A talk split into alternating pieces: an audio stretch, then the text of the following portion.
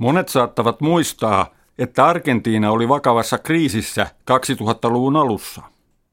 Maa ei pystynyt hoitamaan suurta velkaansa, pääomat pakenivat, pankkilaitos oli kriisissä ja valuutta irrotettiin dollarisidonnaisuudesta. Kansalaiset olivat kadulla protestoimassa. Argentiinassa kokeiltiin 1990-luvulla uusliberalistista politiikkaa presidentti Carlos Menemin valtakaudella. Talouden säätelyjä purettiin, valtionyhtiöitä ja kunnallisia yhtiöitä yksityistettiin ja peso sidottiin dollariin. Maassa tapahtui teollisuuden supistuminen ja rahoitusmarkkinoiden merkitys korostui. Mutta samanaikaisesti maa velkaantui jatkuvasti ulkomaille. Tämä kokeilu päättyi syvään kriisiin 2000-luvun alussa. Argentiinassa on jälleen meneillään parhaillaan moniulotteinen kriisi. Maailmantalouden kehityksen heikkenemisen johdosta talouskasvu on supistunut rajusti. Velkakriisi on taas iskenyt maahan. Argentiinan maataloustuotteiden vientiin keskittynyt talousmalli on jälleen vaikeuksissa. Lisäksi puhutaan kirchnerismin hieman yli kymmenen vuotta kestäneen kauden päättymisestä. Jose Natanson on tutkiva journalisti, joka laati 1990-luvun alkupuolella kriittisen arvion menemin aikakaudesta ja toimitti teoksen, jossa pohdittiin Nestor Kirchnerin nousua ja hänen politiikkaansa. Tällä hetkellä hän on Le Monde Diplomatikin argentinalaisen version johtaja. Tämä artikkeli ilmestyi kesällä Le Monde Diplomatikissa. Kriisin ollessa pahimmillaan nousi uudeksi presidentiksi peronisti Nestor Kirchner 2002.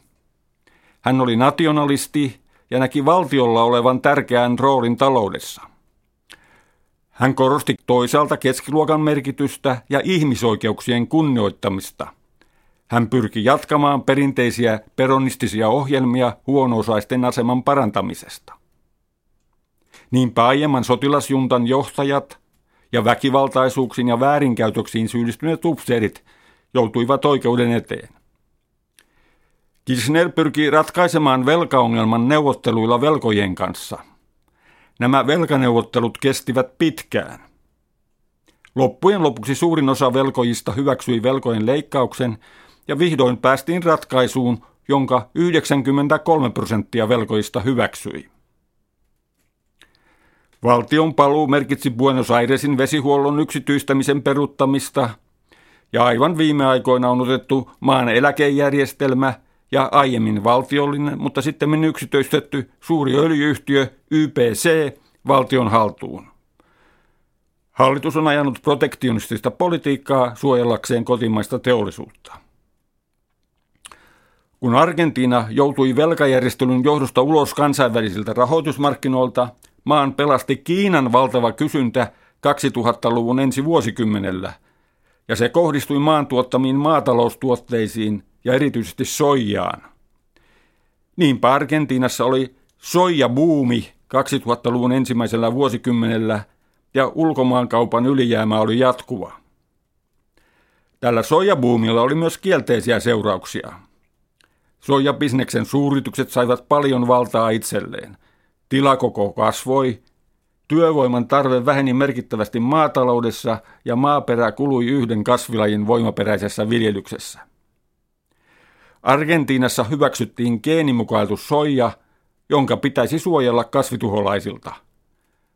Mutta pian kehittyi uusia vastustuskykyisiä kasvituholaislajeja, joiden eliminointiin jouduttiin käyttämään voimakkaita kasvimyrkkyjä. Kun Natanson on perehtynyt argentiinalaisiin kapitalismin malleihin ja toisaalta tarkastellut peronismin eri muotoja, hän kykenee jäsentämään hyvin maan kehitysongelmia. Hän käsittelee Argentiinan talouskehitykselle tyypillistä kehitysloukkua.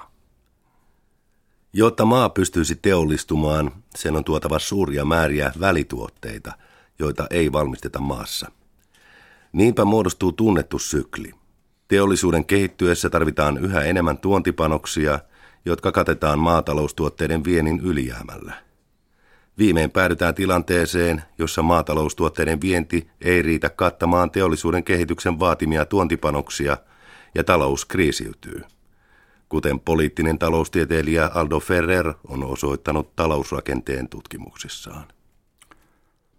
Uusliberalistiset mallit kaventavat Argentiinan tuotantorakennetta ja ne asettavat maan saavuttaman hyvinvoinnin kyseenalaiseksi. Uusliberaalit eivät tunne tällaisia rakenneongelmia, koska heidän mukaansa vapaat markkinat hoitavat asiat parhain päin. Tähän on todettava, ettei maataloussektori kykene takaamaan yli 40 miljoonan asukkaan hyvinvointia. Jos otetaan huomioon, että perinteisesti Argentiinassa on ollut laaja keskiluokka ja kehittynyt hyvinvointivaltio, näiden olemassaoloa ei myöskään pystytä takaamaan. Lisäksi argentiinalaisia on vaikea saada hyväksymään Etelä-Korean kehitysmallia, jossa tämän päivän uhraukset tekevät mahdollisiksi tulevat aineellisen elintason parannukset. Natansonin mukaan Kirchnerien hallinto on pyrkinyt monipuolistamaan kansantaloutta.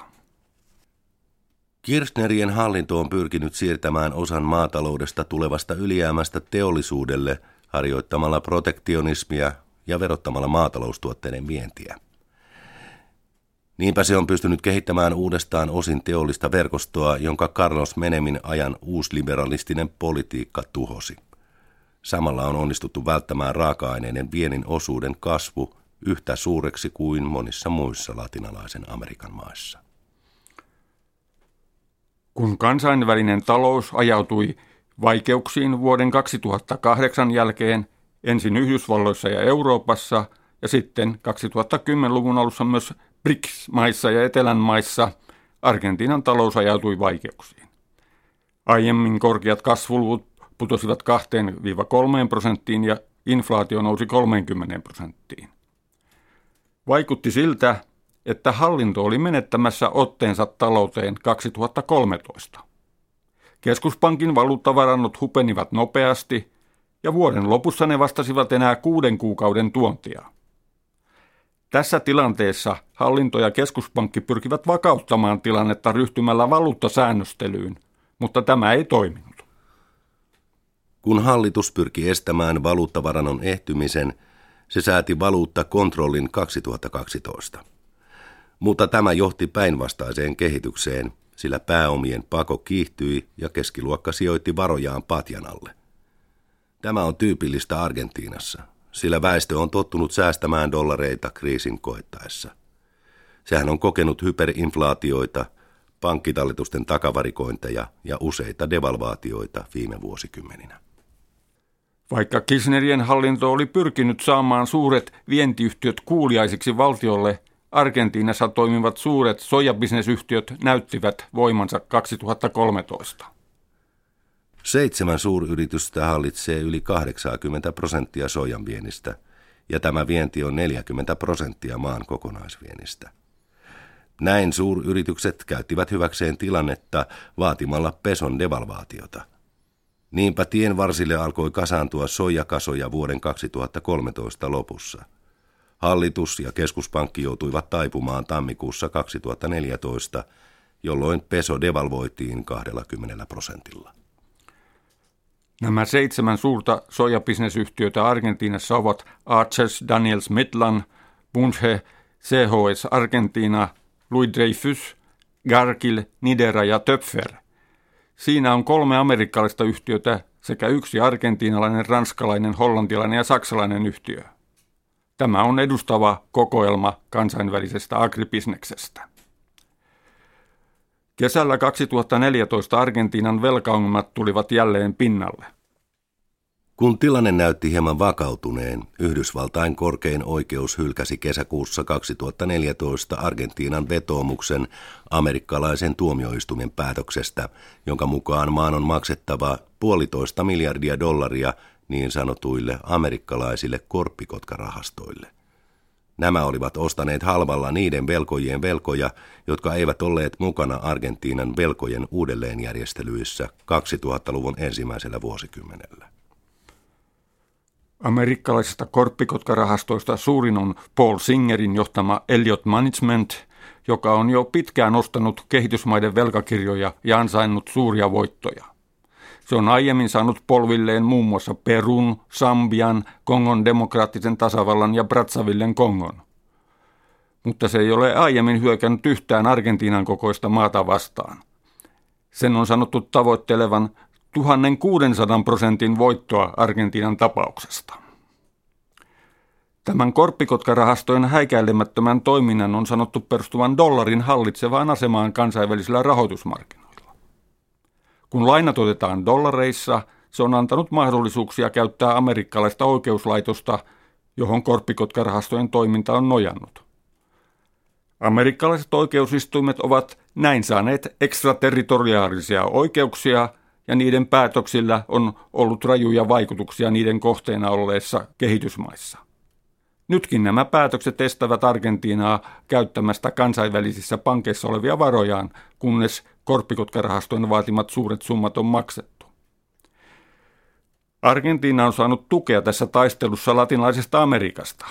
Mercosur, latinalaisen Amerikan ja Karibian valtioiden yhteistyöjärjestö sekä Etelä-Amerikan mainen unioni ovat kritisoineet keinottelijoita, joiden toiminta vaarantaa velkojen ja velallisen väliset sopimukset – sekä kansainvälisen rahoitusjärjestelmän. Kun nousevien teollisuusmaiden BRICS-organisaatio piti kokousta kesällä Brasiliassa, sekin asettui Argentiinan tueksi. Venäjän presidentti Putin vieraili Argentiinassa ja Kiina ilmoitti valmiutensa myöntää Argentiinalle rahoitusta, jos se ei saa rahaa läntisiltä rahoitusmarkkinoilta. Kiina on ollut kiinnostunut nimenomaan Argentiinan maataloustuotannosta, erityisesti soijasta. Sen jälkeen, kun Nestor Kirchner menehtyi 2010, hänen vaimonsa Kristina Kirchner tuli presidentiksi. Argentiina on nyt valmistautumassa vuoden 2015 presidentinvaaleihin, eikä nykyinen presidentti Kristina Kirchner voi perustuslain mukaan enää asettua ehdolle. Tämä asettaa kyseenalaiseksi Kirchnerien mukaan kutsutun kirchnerismin, sillä heidän edustamalleen politiikalle ei näy juuri jatkajia. Tällä hetkellä Buenos Airesin provinssin kuvernööri Daniel Scioli on peronistipuolueen sisällä selvästi suosituin ehdokas. Hän erottautuu muista olemalla maltillinen talouskysymyksissä, mutta hän asennoituu tiukasti sisäisen turvallisuuden kysymyksissä. Hänen mukaansa veroja ei tule nostaa ja yksityisen omaisuuden suojaa pitää parantaa. Opposition kärkinimiä on Buenos Airesin kaupunginjohtaja Mauricio Macri joka johtaa konservatiivista Compromiso para el Cambio-järjestöä. Lisäksi ehdokkaaksi pyrkii Sergio Massa, joka erosi hallituksesta, koska hän piti sen politiikkaa liian vasemmistolaisena. Kaiken kaikkiaan nämä kolme parhaiten tällä hetkellä sijoittunutta ehdokasta ovat selvästi oikeammalla kuin nykyinen hallinto. Mikäli vaalit voittaa peronistitaustainen ehdokas, peronistisessa liikkeessä syntyy varmasti taistelu uuden hallinnon suuntautumisesta. Kirchnereillä on vahvat kannattajansa, jotka eivät halua, että heidän presidenttiaikanansa tehtyjä toimenpiteitä ryhdytään nopeasti purkamaan. Argentiinalla on lyhyellä tähtäimellä suuria haasteita, joita kenen tahansa on vaikea ratkaista. Mutta pitkällä tähtäimellä maan asema näyttää hyvältä. Kun katsotaan pitkälle tulevaisuuteen, on nähtävissä makean veden niukkuutta ja niukkuutta elintarvikkeista. Argentiina on hyvin sijoittunut maapallolla tässä perspektiivissä, koska sillä on vesivaroja ja laaja maataloustuotanto.